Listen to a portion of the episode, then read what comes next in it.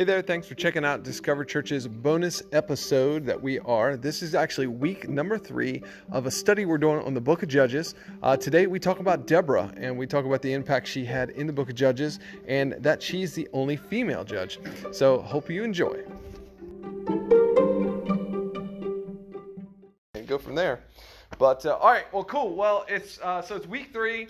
And if you got your Bibles with you, uh, you want to go ahead and open them up to the book of Judges. We're actually going to be in Judges chapter 4, uh, for the most part, 4 and 5. Uh, hopefully, if you had the opportunity to read, uh, you kind of are familiar with this story. If you didn't, don't stress. We're not going to read everything, but we're going to give you enough uh, to not kind of know the, the painted picture here on what that looks like.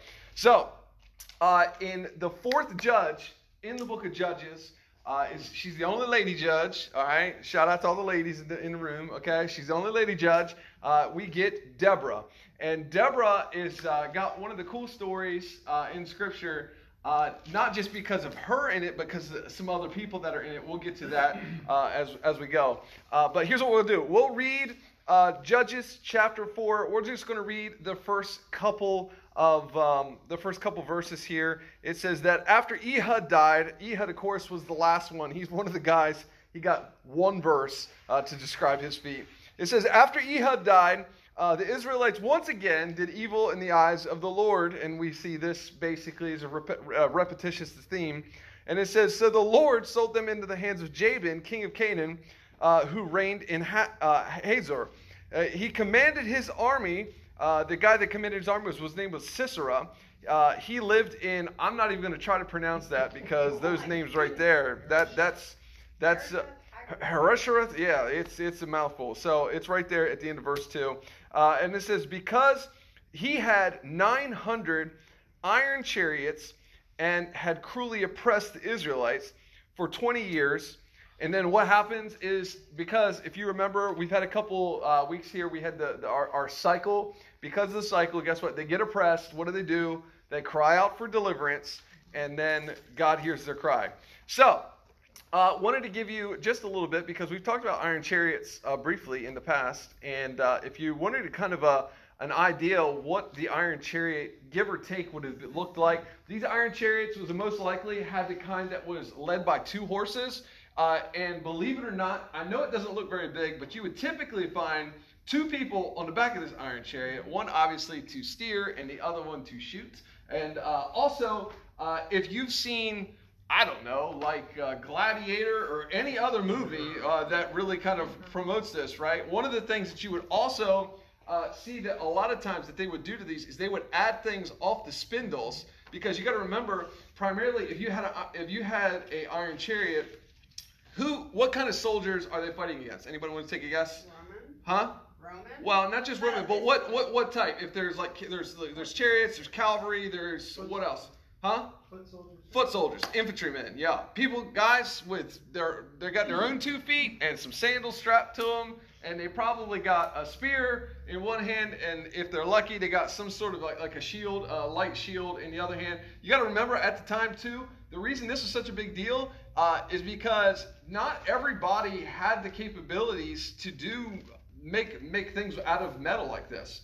Uh, it, it, was the time when it wasn't overly popular. So uh, don't think like a lot of times you, you watch like some of these old movies and everybody's everybody's got these big heavy shields. You know what I mean? And they're going into battle. Like that's a lot of times not the case. The, just depending on uh, who you were, your availability, and what you might have to fight with. It might be uh, wood with uh, like leather or other something else to kind of thicken it up, make it a little bit heavier. So realistically, the reason it's such a big deal, he had 900 of these, is they're basically trying to paint a picture to say that Sisera with 900 chariots could do a ton of damage to an army, even if the army vast, vastly outnumbered them. But he could do such serious damage because they can literally take these horses by the way, if you didn't know, horses generally are bigger than people. So you got the horses are bigger than them. You got a guy on the back. You got things coming out to cut your legs off, and you got another guy with an arrow on the back picking you off one, one at a time. So you could see how one of these things could do serious, serious damage in the case of battle. And so that's basically what they're really trying uh, to kind of like paint the picture of here. Now, uh, I will tell you, uh, just to go into a little bit of history here. So it's talking here in the beginning, in verse 2, uh, that Israel is delivered into the hands of Jabin. Okay? Now, uh, I did a little bit of research on this. You're going to find that uh, Jabin, there's not really, as far as Jabin in, in the book of Judges, not a lot that's really known about Jabin, but we do find that there is another reference in the book of Joshua, Joshua actually chapter 11, where Joshua defeats a king named Jabin, that they're assuming is actually still this king, that he actually burns the city uh, of Hazor to the ground. Now, the question is here is obviously what happens? Well, it seems, it would seem by the way that you read this, that uh, the king Jabin actually is either like kind of reclaim power. He's either rebuilding the city or he's rebuilt the city, and so he's got some. He's got a little bit of his strength back here, right? So we actually have a revisitation of somebody that was in the past, and um, we also see that this is really the only time in the book of Judges where Israel is actually attacked from inside uh, inside their own uh, their own kingdom or like the, the, territory that they're really supposed to be. Because what you're going to see, if you, I, I, apologize if you can't really see it, you can find maps like this pretty easily. There, there's several of them, but you're going to see that Deborah is basically right right here. She kind of like smack dab is, is where this is all happening because you got uh, Jericho, you got uh, the fact that we've got uh, the, the, the, the uh, Jordan River here. And so basically, all this fighting that you're going to read about is happening right here in the dead center of Israel, right? This is really the only time that this happens in the entire book. Most of the time, what's happening is you have these guys, these kingdoms, Moabites, and, and others that are coming from the outside that are almost like marauders, raiders, whatever, that are coming to pillage they're taking their stuff and then they're getting out. Uh, now, you do find in other cases where they actually come and they'll take over a piece. Uh, a piece of territory, right? And so then they have to kind of fight to get them out of that. So, what we see though is Deborah uh, is called a prophetess. Uh, she's known as being wise. She's known as being gifted. In fact, uh, let's see, let's take a few seconds here. Uh, we also see in verse 4 that she actually is married. But at the same time, we don't really see a lot. It doesn't really mention anything about her husband. It just says the fact that she is married, but the fact that she uh, shows incredible leadership skills and leadership ability. In verse 5, it says that she holds court under the palm of Deborah, Deborah uh, between Ramah and Bethel in the hill country of Ephraim. And the Israelites would come to her uh, to have the, their disputes decided. So in this case, we see that Deborah is very much acting like what we would think of as a very literal judge. Like she's like, she's hearing your side, she's hearing your side. Oh, you know, we're going to give the verdict to this person for this amount to have a fair. So the incredible thing here to think about, and again, uh, this is one of the things I love about the Bible is you got to remember this is a time, right? And this is really for, for centuries where women in most civilizations, in most cultures, simply did not have a voice. Like it did not happen. So to me, it's such an incredible thing here where we actually see that uh, this is a time, and this is not the only time in Scripture we see this, but God is basically saying, hey, I don't care if you're a man or a woman, because if you've got a heart, you're going to seek after me and you're going to listen to what I'm asking you to do. Guess what I'm going to do? I'm going to use you and you're going to make a big impact. So we see that uh, she settles disputes. Um, so what happens is basically when uh, uh, the when Sisera, when we hear about the Sisera and coming in to invade and all that stuff, uh, she actually sends for this guy uh, Barak, and now Barak is going to be. Uh, kind of her sidekick, her partner, kind of through this endeavor, because she sends for Barak in verse 6, and then what she says to him, the Lord uh, the God of Israel commands you, so this is Deborah telling Barak, go take with you 10,000 men uh, from Naphtali uh, and Zebulun and lead the way to Mount Tabor. And in verse 7, she says, uh, I will lure Sisera, uh, the commander of Jabin's army, and his chariots and his troops to the Kishon River, and then I'm going to give him into your hands. Now, does anybody, and this is where I want to ask you if you would uh, to use a little bit of cr- critical thinking, um, why do you think that Deborah is telling Barak to go lure uh, lure these chariots, lure this army basically down by this river valley. Does anybody have a, clue what might be happening? What, what, what this is set, setting up for? My son found this out, by the way, on the night of prom. Okay? You don't know? So here's what's going to happen. Uh, hold on, let me get back to my picture so I don't forget. All right, so obviously we all know that this is a. No, this specifically is a wheel. Wheel. Okay. Now, despite the fact that he's actually got eight-wheel drive, okay, little horse joke. That's bad. Okay. So he's got eight wheels to him, but guess what? This thing is not light. Okay. This is not like let's go take a mountain bike and out go out ride close on some sandy. This thing is heavy. It's got two heavy jokers on top of it, which the horse is trying to pull. So basically, what what happens? What what, what do you find happening sometimes, especially that, that can happen around waterways? stuck in stuck in the water. Yeah, Flood. it gets rain. muddy. It get 'cause- so here here's the one here's the one tactical advantage, okay, that you have if you're foot soldiers versus chariots. If you can cause like to get to a, a rocky area, right, where they can't roll, or if you can get them to a wetter area where they can get stuck, then guess what? You got the advantage because now all of a sudden, remember, you most likely outnumber this this uh, army uh, in some cases easily hundred to one. They not can just mention, not to mention that the chariot riders now have to control their horses from attacking them. Well, they're probably it's a it's a fleet Like for a your own like self. like yeah, a it, it's a self-defense- like yeah horse it, be attacking in a it it's uh it, it's so what we what we find here is that we find that she calls uh, but the interesting thing happens here is in verse eight. How about this? Read this here. Can anybody want to read just just verse eight for me? Anybody want to read? Be willing to? Yeah, go ahead. Barak told her, I will go, but only if you go with me. So, Barak is supposed to be, obviously, I'm going to guess that Barak is chosen because he's seen, as a mighty man of valor, right? He's supposed to be a guy that's going to help lead uh, these men into, into battle, right? Why do you think, and again, this you can just, I want to hear your thoughts. Why do you think that Barak says to Deborah, look, I'll go do this, but I'm only going if you go with me. Does anybody anybody want to take a stab in the dark at it? Take a guess? It was a crazy idea. He wanted assurance that she believed in it too. Okay. Her power, he, he had faith if she went that he would be okay.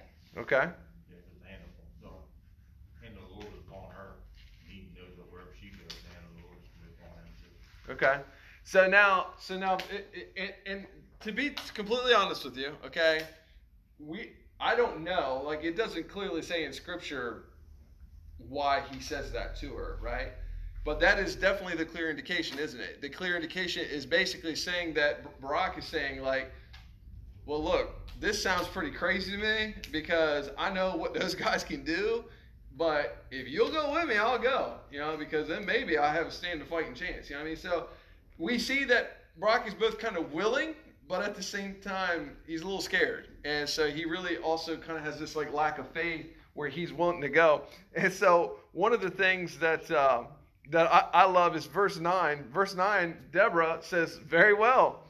She says, "I'll go with you." Uh, but because of the way that you are going about this, the honor will not be yours, uh, for the Lord will hand Sisera over to a woman. Okay? And, and so, uh, you know, it's one of those things where, where Deborah's like, okay, buddy, I mean, if you don't want to, like, if you don't just want to listen and obey God, I guess I'm, I guess let me go pack my bag and we'll head out and we'll go do this thing. Uh, but guess what? You're not going to get the glory out of this. Somebody else is. There's going to be a woman that's going to get the glory out of it. Now, um, by we get to verse 11 here. Uh, by the time we get to verse 11, we get into when you're reading this story. Uh, it probably sounds like some super weird random information, right? Because the whole time so far, you're up to like, okay, we're upping to a point where we're going to get uh, a battle between Sisera and, and, God's people, and Deborah's going to go, and it's going to be great, and Barak's going to lead the way. And by verse 11, uh, we get this random verse that says, Now, uh, uh, Heber, Herber, uh, the Kenite, uh, he had left the other Kenites, and, and so his descendants were the descendants of Hoab, which is Moses' brother in law. Okay? So here's what we got to take away from this for, for, first that we have to understand that the people that, that he's talking about here are related to Moses, which means by in turn they're related to the nation of Israel. Okay, they're not the tribe of Israel. They're not. They're not. Uh, they're not Jewish people, but they're related to them through Moses, uh, through his brother-in-law. So, uh, but what this guy did is he pitched his tent near a tree. Okay, so what we're actually going to find here is that uh, uh, we get a little bit of a new person that enters the, scene, and we don't really 100% know why this happens. We see that obviously uh, the the Kenites they, they weren't Jewish, the, the, descendants, but they also they lived. They these people they lived in the territory where Israel was. Okay, like they were just kind of common inhabitants. Basically, it seems that because of the uh, the fact that in the past they had had uh, some kind they showed kindness to israel like they worked together so that basically they're still living here well this one guy that's part of this tribe this one guy decides you know what i'm going to split and what he does is he actually leaves his people he leaves the rest of his crew he decides to go a little bit further north and what we find is that he actually pitches camp and he kind of makes good uh, with the king um, with king jabin he makes good with Jabin, and so he thinks that because Jabin has the chariots, that he's probably going to be the one to reign victorious. So he's like he's like hedging his bets. He's sitting here going like, okay, guys, like he's got the chariots. He's probably going to reign, or he's probably going to win. So let's get in good with him, because maybe if we get in good with him, we'll get some of the spoils, maybe some of the land, some of the territory, some of the good stuff is going to flow over to us because we were willing to take a time to go with him. So, by verse 13, though, okay, by the time we get to verse 13, we see that Sisera gets his 900 iron chariots and all the men with him, and they go down to the Kishon River. Now, when they get down there, just like which we talked about before, uh, we see the fact that the, there, there, seems to be some precipitation. Okay, there seems to be a, a situation where uh, it's wet, it's rain, and, and, here's the crazy part to think happened. Now, you got to remember, uh, if we know anything about this general area, including all the land over here and all the land up here and all the land over here, is this area of the world, right, is typically what? Desert. Dry, hot. hot, dry. Now, if y'all watch National Geographic or the Discovery Channel or whatever else, you're going to find that even in desert places, there are dry seasons and there are wet seasons, right? So the thing is, is we see that something, and, and again, this is kind of a miracle situation that happens here because if you're Sisera and you know that, yes, you're outnumbered, but you got your iron chariots, would you dare to send your iron chariots into a spot that you thought that you would get stuck in? Absolutely not. No is the correct answer. That is right. Yeah. You would never do that because you would be like, well, that's suicide. You know what I mean? Why would we ever bother? So, uh, really, what's thought to happen here is that it actually rains, that these chariots actually get stuck. And so, after this, we see that uh, uh, Sisera and whatever men can basically are running for their lives. They're fleeing, they're going everywhere. It's bananas, it's chaos, right? And so as it as it as it's raining and as it's raining, they've got stuck. Sisera flees, and really, um, what we see here is as he's running for his life, we get to verse 17.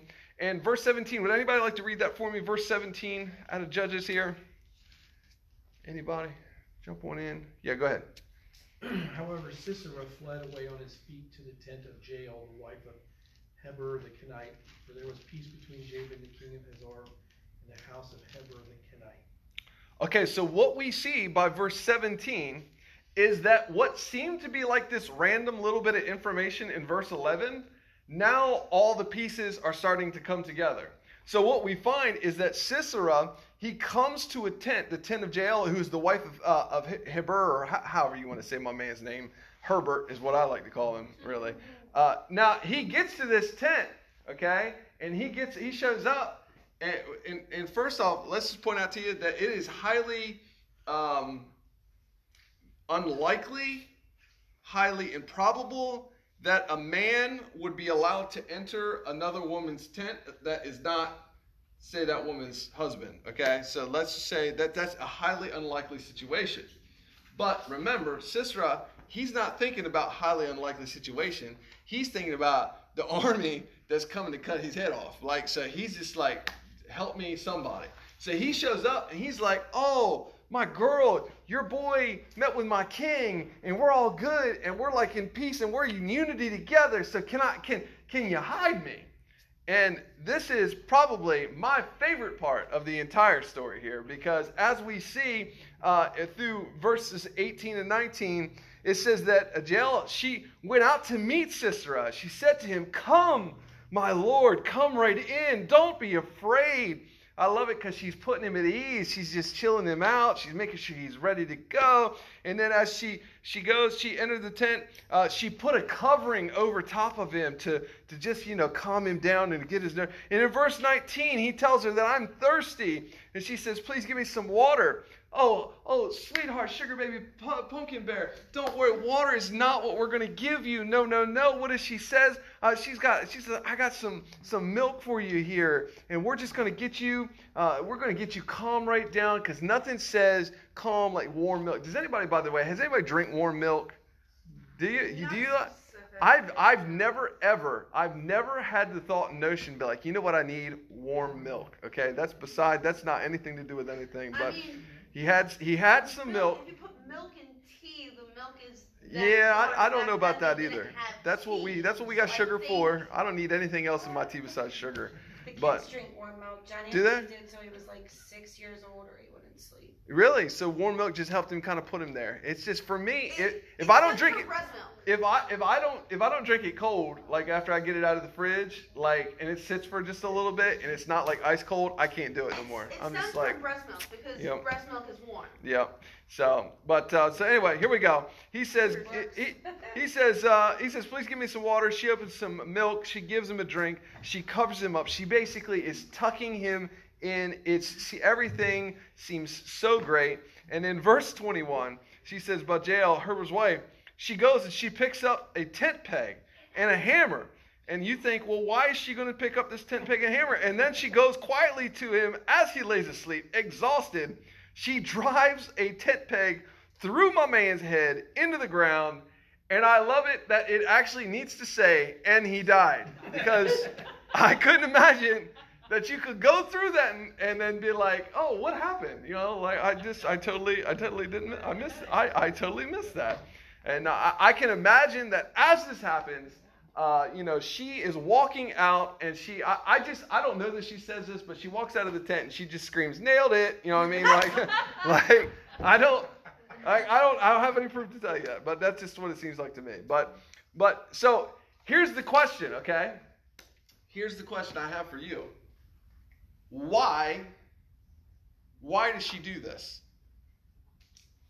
Why does she do this? Remember, her husband made a deal with the other king that's fighting against Israel. So why would she, in turn, when Sisera comes in, give him the old tent peg to the head trick? I think she knew her heritage. You think so? Possibly. Yeah. Anybody else? Other thoughts? Or she was trying to stick it to her husband. I guess that could be one Be way. like, you like them? Haha. So it, it's it's interesting, and so the for me, and, and again, we don't we don't really know this. I mean, it, it- basically, we just have to take to see kind of what it implies and kind of go from there. But basically, one of the things that to me it implies is that she was probably not as in love with this arrangement of leaving her family and their tr- tradition and all the people she was connected with to go up here to ally herself with somebody else who wasn't her family, who wasn't connected to her. And she was just like, you know what? My husband's not here. I'm going to take care of business.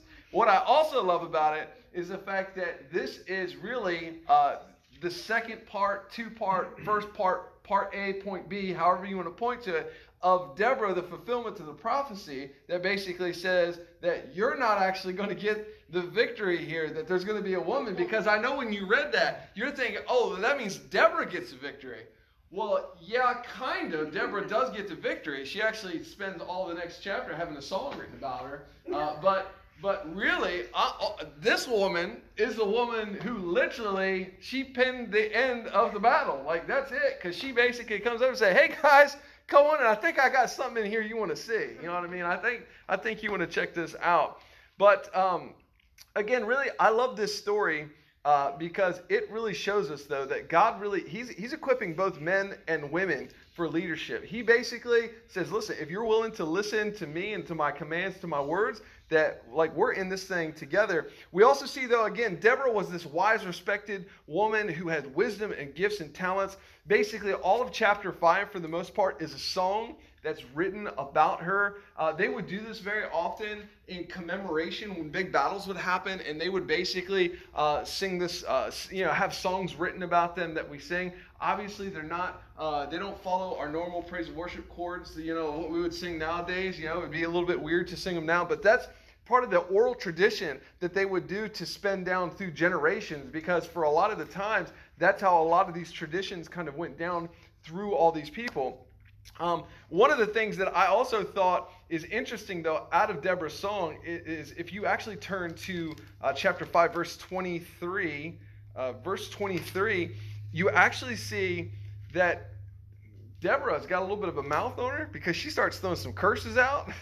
not, okay, not four letter curses, not the ones you're thinking, right? But she literally starts throwing some curses out where she's actually calling out the people in the tribe of Israel who did not answer the call because there were some people eh, because again you want to look at uh, you look at this and, and you got to remember that each of these tribes is basically if you want to think of it in the almost not quite sort of thing think about it as 12 states right and when the founding of our country was happening you know we had a handful of colonies and they all couldn't get their acts together, could they? Some people wanted this. Some people wanted to do this. Some wanted to go to war. Some didn't want to go to war. And so basically, you have the same thing, just an older version of that, because you had in the, each tribe, you had leaders in the tribes that were broken down by clans, which is clans is basically uh, you know, if the tribe is everybody in that family, the clan is another larger version of that part of a family group that's inside of it. Multiple clans make up the tribe, right? And so you have out of this, you have some people who's just like, you know what? Like Dan, Dan's Dan was a lot of times one of the ones that's like, you know what? We got to see. Like Dan's like the beach people. Like, you know, we got the beach. We're good. Like, I don't need, we don't need to go to, to do any of this other stuff. But she really takes the opportunity and, and she, she calls out uh, throughout this, the song here uh, a little bit of the ones who didn't actually come to help. And um, she is talking smack. And, and not, by the way, you think if somebody talks smack about you, like it's bad, this is written down for all the time. Like this is like eternal. Like this is the most throwdown smack that you can have, right? But this story I, I really think it also helps to show us that it's that it's just as much about what we do or don't do than what we do, right? Because you have Barak here, who Barak, if he was smarter, if he had a little bit more courage, a little bit more faith, then he could have gone off and chapter 5 would have probably been written about him.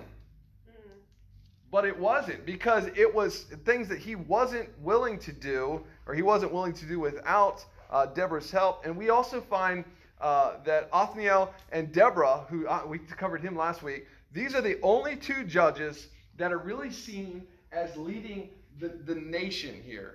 After this, it breaks down into much smaller uh, where we get um, judges that dealing with maybe certain sections or certain tribes, but not necessarily quote unquote the whole tribe. All right.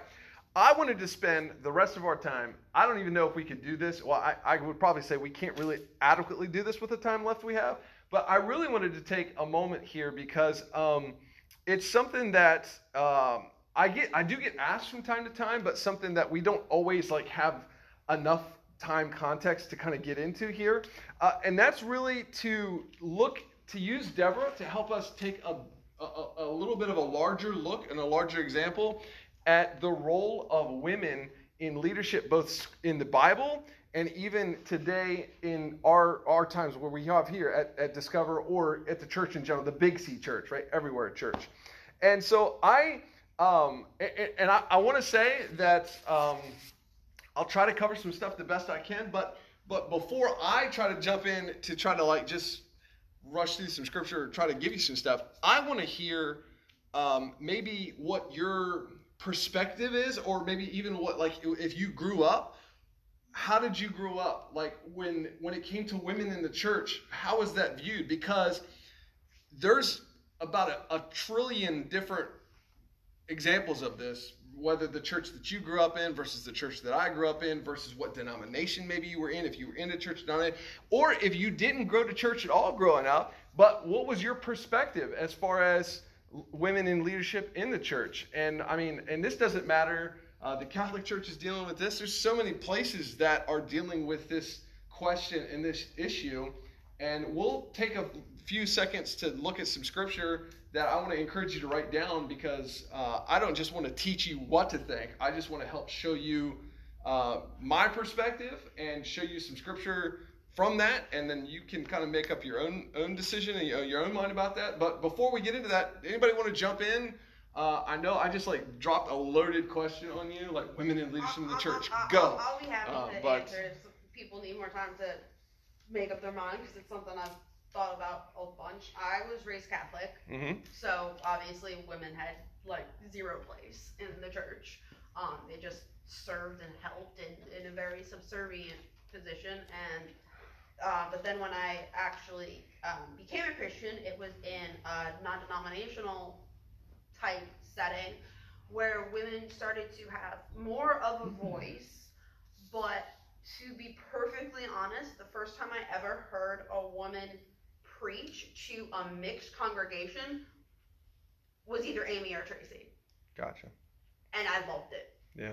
Um, I had seen women preach to um, groups of women before. I have seen the I had seen them in my non in my the various churches I went to as a Christian. I'd seen them get up to the pulpit and preach in like worship settings or give a you know a prophetic word, but I had never heard them actually say a sermon until here, and I really liked it. Yeah. All right. Well, cool. Awesome. Anybody else want to jump in? Maybe uh, with again what you grew up at, your own. If you if you have. I, I will. Yeah. Go ahead. So I didn't grow up in church, but when I started coming to church, I learned a lot of things. So I um, there was a Christian conference that we would attend. My church would attend in Hershey Park every year. I went three or four times. I absolutely loved it. Um, and there was, I, I guess, Baptist there. uh, There was uh, so everybody was Christian. You know, there was Jewish, there was Christian, there was every denomination. And so you, you learned a little bit more different things. And apparently, like, I learned that the Baptists do not um, believe in women having any rights. They are only to be teachers, they are not to be preachers. And, and people are literally taught, I wasn't, but friends of mine that I was attending these things with were literally taught and shamed by Baptist family members that they were the devil because they were, you know, preaching or whatever. I also, in my short time, learned um, uh, an ex-boyfriend. He was a apostolic. I don't know if that's the name. Apostolic. Apostolic. Apostolic. Very old school. Mm-hmm. Okay. All, all old school. His church was like, is his family. They're all like 60 to 80. But it, it um, when I graduated college, he was there, and um, he his I had a pink dress on, and they are real, real, real, real about like dress code. Um, Mm-hmm. you you you you are not allowed to wear tight clothes. You are not allowed to wear pants usually. You have to wear baggy dresses. You have to cover up your face when you pray. When somebody gets down on the floor and prays because i've been there a couple of times will throw a blanket on you. You women are to not be out. They are the teachers, they are the cookers, and they are not allowed to speak. It is an all men speaking. Mhm. And and those were so in like a year or two of me starting out Christianity, I'm like learning all these different things of what I don't want and what I don't believe in, obviously. Mhm. Uh, my dad was raised Roman Catholic. He went to Catholic school his entire life until he graduated high school. That is why he did not bring his kids to church. Hmm. And I'm sure anybody who knows anything knows probably why. He grew up in Washington, D.C. in a Catholic school. Very mean nuns, etc. But he he has never raised his family, and he can tell you every part of the Bible. He has it memorized. But he has never raised his family that women don't have voices. I mean, we're overlords. We speak. We have voices. Mhm. You know, we. It's never been that way. But those are just examples. Yeah. I didn't experience, but people close to me were experiencing those things, and that is scary. Yeah. Especially for somebody who's starting to follow God. Yeah. If you get put in the wrong place, Oh yeah. it could really. Well, oh, yeah. It and- could, it's scary. And that's and that's the thing so because because again um the difference really for for a lot of people is is is kind of like what you're strictly taught the church believes right which as time has gone on the church isn't very good with that because we're like no it's a hot topic issue you know what i mean and we're like ooh that's to hurt some people that's to fit so we're not to talk about that so there's like the what you're taught, like literally taught to believe, and then there's necessarily some impressions that you get. Like says maybe no nobody ever taught you that you can't do this, but you can look around and kind of see how it is. You can kind of figure it out. Um, real quick before I jump in with uh, some things I wanted to cover. Anybody else want to share? I mean, I don't want to rush you by any means. I, I also want to respect your time as, as much though as we can. Anybody else? No? Okay. So, so here's what I'm going to do. All right. I'm going to try to go through. Uh, I, again, I don't have a ton of time. So if you have more questions about this, please make sure you see me because I want to make sure that I'm painting this picture from my perspective as clear as I can. Okay. So one of the things that we find here uh, through denominations, through churches, through leadership, is really not a biblical authority issue. Okay. Really, the issue is biblical interpretation. All right, so the scripture says a lot about a lot of things, but just like anything, it's our job uh, to really kind of help receive that information, interpret it, and kind of figure out what God's trying to say out of that. So, I want to give you an example, and uh, this is just a very brief example before we dive in. That uh, and here's what First Peter says. First Peter two eighteen. This has nothing to do with women, but it does say, "Slaves, in reverent fear of God, submit yourselves to your master, not only to those who are good and considerate, but to, also to those who are harsh." Okay. Now, that's not one anybody puts on their mantle, right? That's not anyone. Everybody's like, you never see that on the Hobby Lobby plaque store, you know what I mean, of things to put in your house. And, but here's what you also will understand uh, that uh, the problem is, is that that scripture for a very long time in the church, in the Christian church, was used to justify slavery. At the same time, we all know that there's plenty of other scriptures that actually would say that slavery isn't right. Now, here's what we also have to do. We also have to remember that the Bible talks about slavery itself. But you got to remember that this is a slightly different type of slavery. And I'm not trying to say any type of slavery is good, because it's not. But you also got to remember we're dealing with a slavery based off of racial, your color of your skin. Bible isn't dealing with the color of your skin stuff. It's economic. It's a matter of fact because in, in, in Israel there were there were slaves. If you couldn't pay your bill, if you took out too much debt, if something happened, you could be put into slaves. But guess what they also had in Israel? They also had rules and laws that actually would reset after so many years, where situations could get reset so that if you were in this case, guess what? If enough time, if you hadn't worked your way out of it to, to a certain point to pay off the debt that you had, you could still be freed by time. Like, Obviously, obviously, the American form of slavery did no such thing. Once you were in, you were in. And we had churches and all sorts of people cutting up stuff. So, could we interpret that scripture to say that the Bible's pro slavery. If you just read that scripture, you wanted to, absolutely. yeah, absolutely, you could. So that's what we're going to kind of talk about here. We're going to talk about. We're going to read some scripture, and I, and again, I please don't don't just assume that I'm trying to shove my thought process on you. I want you to, to have the opportunity to think for yourself where it stands. But we see both in the Old Testament and in the New Testament multiple examples of women in leadership. Okay, we just talked about one in Deborah. We also see Moses' sister uh, Miriam in Exodus. She does. Uh, she actually helps to lead. She's one of the leaders as they're coming out of Egypt and as they wander the desert. We also say Huldah in 2 Kings 2022, where she actually is part of the priest.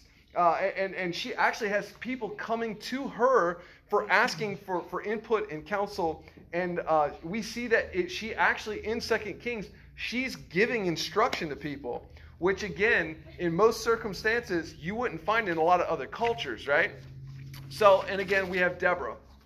But in the New Testament, okay, we also remember that for the most part, most societies, most cultures throughout human history have been male driven, right? Patriarchal, okay? So they're basically led by led by a guy. But it, it's incredible that we see through scripture that yes, there is a lot of that, but we also see that women have a voice and women take leadership. And we even see in the New Testament, right? In the New Testament, uh, by the time Jesus shows up on the scene, that women, uh, by law, have very low status in society. In fact, in Jesus' time, did you know that women were not allowed to, uh, if there was like a court case and somebody was testifying against someone else, a woman was not allowed to be brought in to testify against another person because her testimony wasn't considered valuable or worthy enough. So we see that Jesus walks into this uh, scenario, and Jesus has a really unique view because there's a lot of rabbis of the time in this early uh, the early first century there where we see that they actually they wouldn't even look at women let alone have women followers. And jesus pretty much if you read the gospel everywhere you read jesus has women following him around. Like he's got some some of his key figures that we see in the new testament are women. And and for us like it's so easy for us in 2022 or you know what i mean? It's so easy for us to look at that and think oh you know jesus had some women around him. But we don't understand that, like, for this time, that was like revolutionary because it was so against the cultural norm. And Jesus just, he just doesn't care. That's one of the things I love about. Jesus said a lot of crazy stuff, and he's like, either get it or don't. I don't care because I know where I'm doing. I know where I'm going. But uh, I want to give you a, a, handful of scripture here that kind of shows us um, some of Jesus's, uh, so where Jesus actually takes place. And then we're going to get uh, with the last couple minutes I have left, to Paul, who most uh, controversial things when it comes written about women come from the Apostle Paul. Okay, so we're going to get there. All right. So, for example, though, John 4:27. Okay, John 4:27, we find that Jesus goes out of his way to talk to a woman, a Samaritan woman, by the way, which is culturally inappropriate. Jews did not talk with Samaritan women.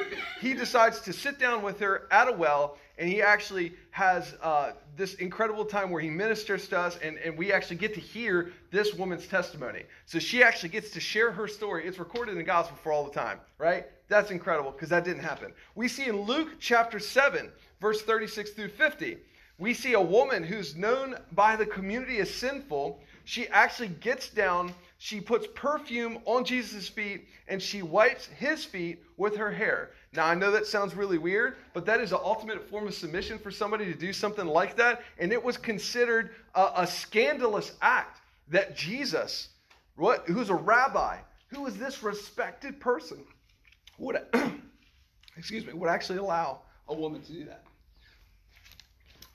I had a dino nugget earlier, and it's coming back to get me. I know. I love dino nuggets. All right. We also. Uh, that was Luke 7, 36 through 50. All right.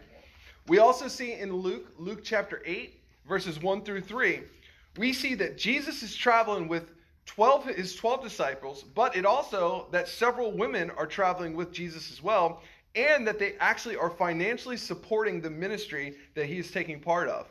And again, this is unprecedented in this day. This simply did not happen, okay? Luke 10, verse 38.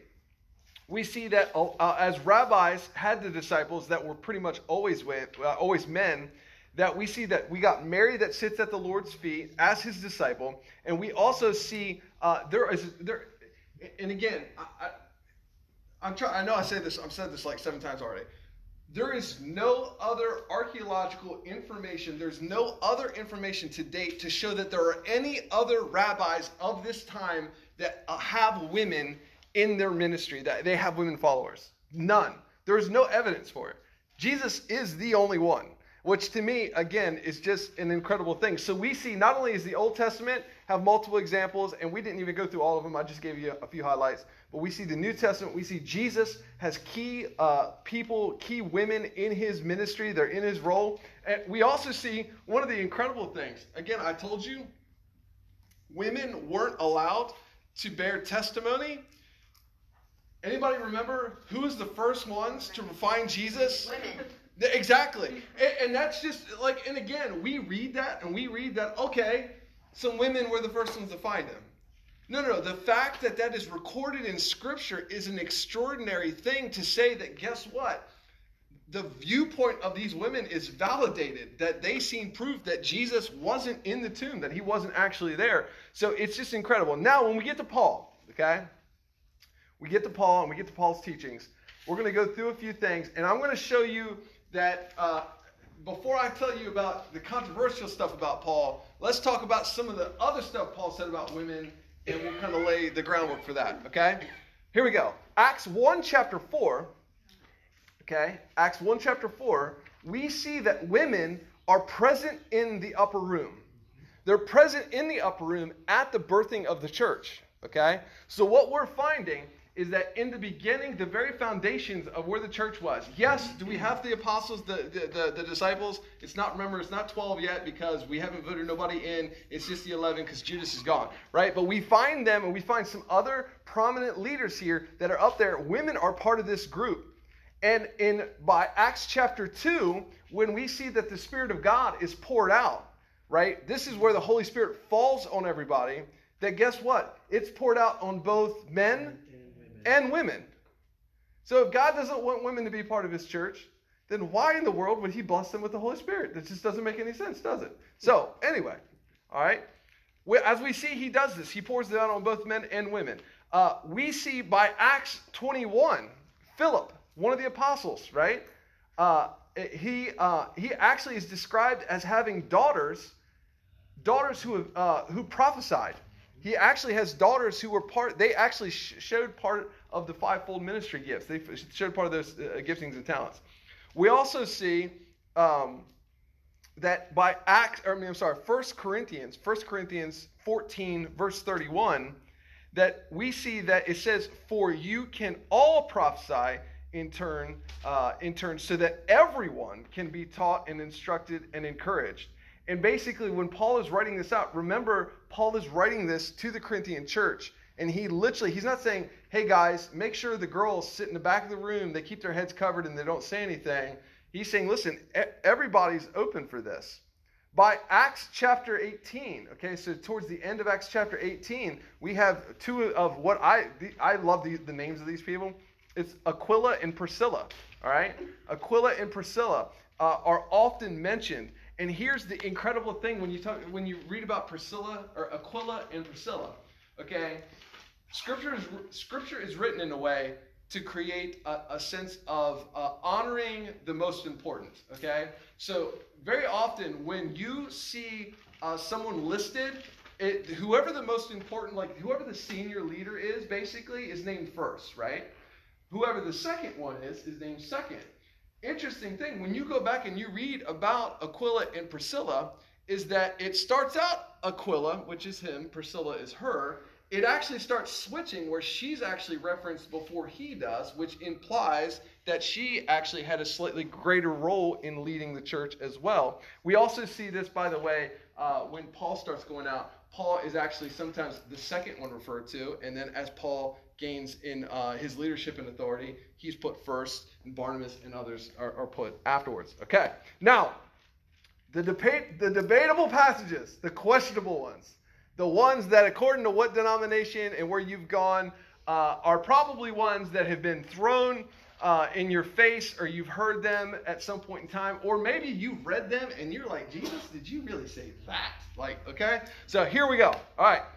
There are two primary passages that this is in question. Okay, the first one you find in 1 Corinthians chapter 14, verses 33 and 36. So 1 Corinthians 14, and the second one is 1 Timothy chapter 2, verses 8 and 15. By the way, I have a theory. I have no way to prove this theory until we get to heaven. I have a theory that Paul was having a rough day or a rough week when he wrote 1st and 2nd Timothy, okay? Because if you read it, it's a little bit more aggressive in tone than some of the other stuff. So I could be totally wrong with that. He just it maybe maybe what is what is, but that, that's what I think. All right. So when we talk about this, we need to talk about and understand the ideas of something. If something is universally accepted, so in other words, universally accepted means it's good for everybody. If it's good for me, it's good for you. Doesn't matter if you're a guy, you're a girl. It's universally accepted. Okay. Or if it's restricted. Obviously, what does restricted mean? It might be good for one, but not the other. All right, I want to give you a couple examples, and you tell me, okay, if it's restricted or universal. All right, this is not really that tricky, I don't think, anyway. All right, uh, Romans 16 talks about greet each other with a holy kiss. Is that a universal thing? Should we just be kissing each other all the time, or is that a restrictive thing? Restricted. Restrictive. Please don't kiss me, okay? I'm barely a hugger, like barely. All right, like I'm not, I'm not that big. Like it's not be like, all right, I'll give you a handshake. All right, so that that's right, restrictive. All right, uh, what does the Lord require? This is Micah. What does the Lord require of you to act justly in love and mercy, to walk humbly with your God? Universal or restrictive? Universal. Universal. You're catching on. All right. How about this? Uh, 1 Timothy 5.23. Stop drinking only water and use a little bit of wine when your stomach feels ill, when you have frequent illness. Restrictive Restricted. or restrictive, right? Okay. Because he's not just saying, party on, Wayne. No, he, he's actually saying, like, listen, there's a reason you do this because you, you're feeling you're feeling a little under the weather. Get better. All right. What about this? This is my command that you love one another. Universal. Very good. That is universal. All right. Uh, let's see. Now, concerning the things of which I wrote to you, 1 Corinthians 7.21, it is good for a man to touch a woman. Universal or restrictive? Restricted. Restrictive. Yes. Very well. Restrictive. All right. There's only certain men only supposed to touch certain women. It's the one that you got a wedding ring on. All right. We're just going to leave it at that. All right. Here's what we see, and I'm already running out of time, so bear with me. I'm going to try to make this as quick as possible. Okay.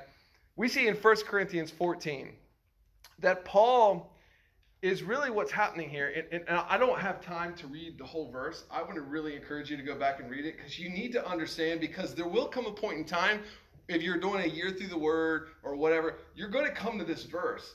And if you're not ready for it, it's going to kind of smack you in the head and you're going to ask a lot of questions, mm-hmm. right? When you get to 1 Corinthians chapter 14, we have to realize that Paul, whether it's Corinthians, Galatians, Ephesians, all of these these books of the Bible, okay? Because we look at them as books. But you know what they are? They're letters. These books are letters. This is Paul, who in many cases, most cases, he actually was part of the people to come in and start these churches. But here, Paul's a church planter. Paul comes into these churches, he starts them, and he gets them going. He has people that they start bringing together, and he teaches them the gospel. He teaches them about Jesus. But then what does he do? He's a church planter. He He, bounces. He rolls out. Guys, I'm out of here. I'm going to the next place. They need me. Right? So he starts one, he leaves, and he goes here. But we all know this because you've been in church and you go to work and you deal with people and you got people in your family. People suck sometimes and we screw up, right? We mess up, don't we? Like we, we do. So sometimes Paul would do the thing where he's got this church going and he goes over here, but then he gets word saying, hey, these jokers over here is acting crazy. You won't believe the stuff they're doing. And so, and so Paul's like, oh, let me get the quill out and let me get some paper. Guys, can you please stop? And like he like literally would write the letter to these churches. And so that's what we're seeing. Paul is actually trying to correct problems that are arising in Corinth. And so what he has, what we see basically is he Paul's basically telling in this verse where he's like, tell the women to stop talking, stop interrupting. And of course, all the men are like, "Can my wife hear this scripture when I'm watching TV?" No, I didn't say that. My wife is not here. I'm not allowed to say that. It's on podcast form. Okay, it's bad. All right. All right. But here, here's the deal, right? But Paul is basically saying, no, no, no. What's happening here is there's probably what, what what's what's being thought here is that there is an issue where some women in the church who aren't really they don't know what's going on yet.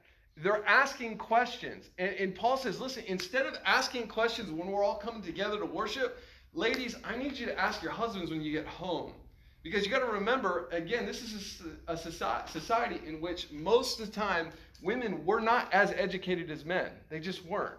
So what's happening is Paul's trying to have a teaching thing here where he says, listen, instead of like disrupting everything that's going on, can you find this information out at home, kind of learn learn what we're talking about here, and then when we come together, then you'll understand. Okay? So that's that one. Okay? Um, by the way, in case you were wondering, there is no place in the Old Testament there, it, it, there's nowhere that it, where it says that a woman is to be silent and submissive to a man. There are a lot of people who think that. There's a lot of women who think that they got beef with Scripture because be like, I ain't going to be this submissive to no man. It never says that. You know what it does say? You know what it does say? It actually says that we're to be submissive to what? One another. One another. It's a joint thing. So guess what? My wife is submissive to me, but you know why? Because I'm submissive to her. Because for us, we can't make it a race to the top. We got to make it a race to the bottom. We got to see who can be the humblest to out humble the other one. All right? That's your free bit of marriage advice for the night. All right? Second one here, and then we're going to wrap up. All right? It's 1 Timothy chapter 2, uh, verses 8 to 15. Now, I told you, if you read Timothy, all right, 1st and 2nd Timothy this way, it's Paul sounds a little aggressive in some of his stuff. In fact, Paul Paul in Timothy throws shade at quite a few people, right? Like he really does. Like Paul is like really going at it in this time. But basically, what it's thought here is that at Ephesus is what most likely we're talking about. That Paul's Paul's trying to instruct Timothy on how to handle some of these brand new converts. And so what's happening, and this is where uh, you were talking, uh, Courtney, about how a lot of times uh, women are told, you know, you, you got to wear skirts, you can't do this, you can't do this. And this is that scripture that it's referencing in, okay? Is Paul upset with you if you don't wear skirts to church? No. no. That's not what he's saying at all. In fact, what's most likely happening here is these were probably wealthy women in the community that kind of wanted to like dress up. You ever wanted to like you ever seen somebody who's going out yeah, that, like you got people. You ever see people like that walk into Applebee's and look like they went to the Ritz Carlton, and, and, you're like, why? Who are you trying to impress? Like that. That is just too much. We went to Applebee's after prom, and yeah. we, we looked. We were see, overdressed, it, but still. still. But see, but you, but you know, that's what I mean. You, you, you walk in and you're like, you are not dressed for the situation. and basically, that's what Paul is trying to say. Paul's like, we got people showing up and you were like trying for to attract uh, attention for all the wrong reasons. Like you were not here to submit yourself to God. You were here just to show off your new bling in your hair. And so Paul is basically trying to say, listen, we have to make sure that whether it's men or women, that uh, that, that we're actually uh, not not basically uh, harming other people around us when we all come to worship together. And so we just see that there are so many there are so many other scriptures that, that I don't have time tonight to talk with you about. But there are so many other scriptures that I, it, to me, okay, and, and, and look, I, I, told you, I'm not going to try to tell you what to think or what to believe, right? I, I, I pray that you read your Bible and that you are open uh, to the fact that maybe, and I still find this today, that there are theological versions, there's, there's things that I thought I knew that I don't that aren't right. Like there's things that I was taught by people who didn't mean to teach me improperly, but just they kind of really took a scripture and they kind of twisted it out of context. It just wasn't quite applied correctly. And it helped view the form that I have of what the church is supposed to be and how we're supposed to what we're supposed to do in the church. But look, listen, there are so many scriptures, in my particular opinion, that point out that women are not really restricted in the church. In fact, women play a absolute key role. 1 Corinthians 1 Corinthians, okay, same book that we talked about earlier. 1 Corinthians 1.10 says, My appeal to you, brothers and sisters. He doesn't say brothers. He doesn't say, hey, men, tell you women to stop. No, brothers and sisters. 2 Corinthians, he says, finally, brothers and sisters, rejoice. In Galatians 3.28, it's for neither Jew nor Gentile, slave nor free, that there's uh, neither male nor female, that we are all in one in Christ Jesus. And in, even in Genesis in the Old Testament, it's a scripture that we hear almost every time we do a wedding. We hear, you hear this one. Therefore, a man shall do what? He's going to leave his father and his mother. He's going to hold fast to his wife, and the two are going to be do what? Become Become one. One. I have one question. Yes. What elaborate hairstyles did they have then? I, I just wanna know what he meant, like, what, what were they doing? I It's really hard to tell. So specifically, specifically in Corinth, okay? Corinth was one of those churches that tended to cause a little bit of issue, okay? And the reason Corinth, uh, Corinth was really kind of considered a hotbed of other uh, worshiping other gods, right? And so here's what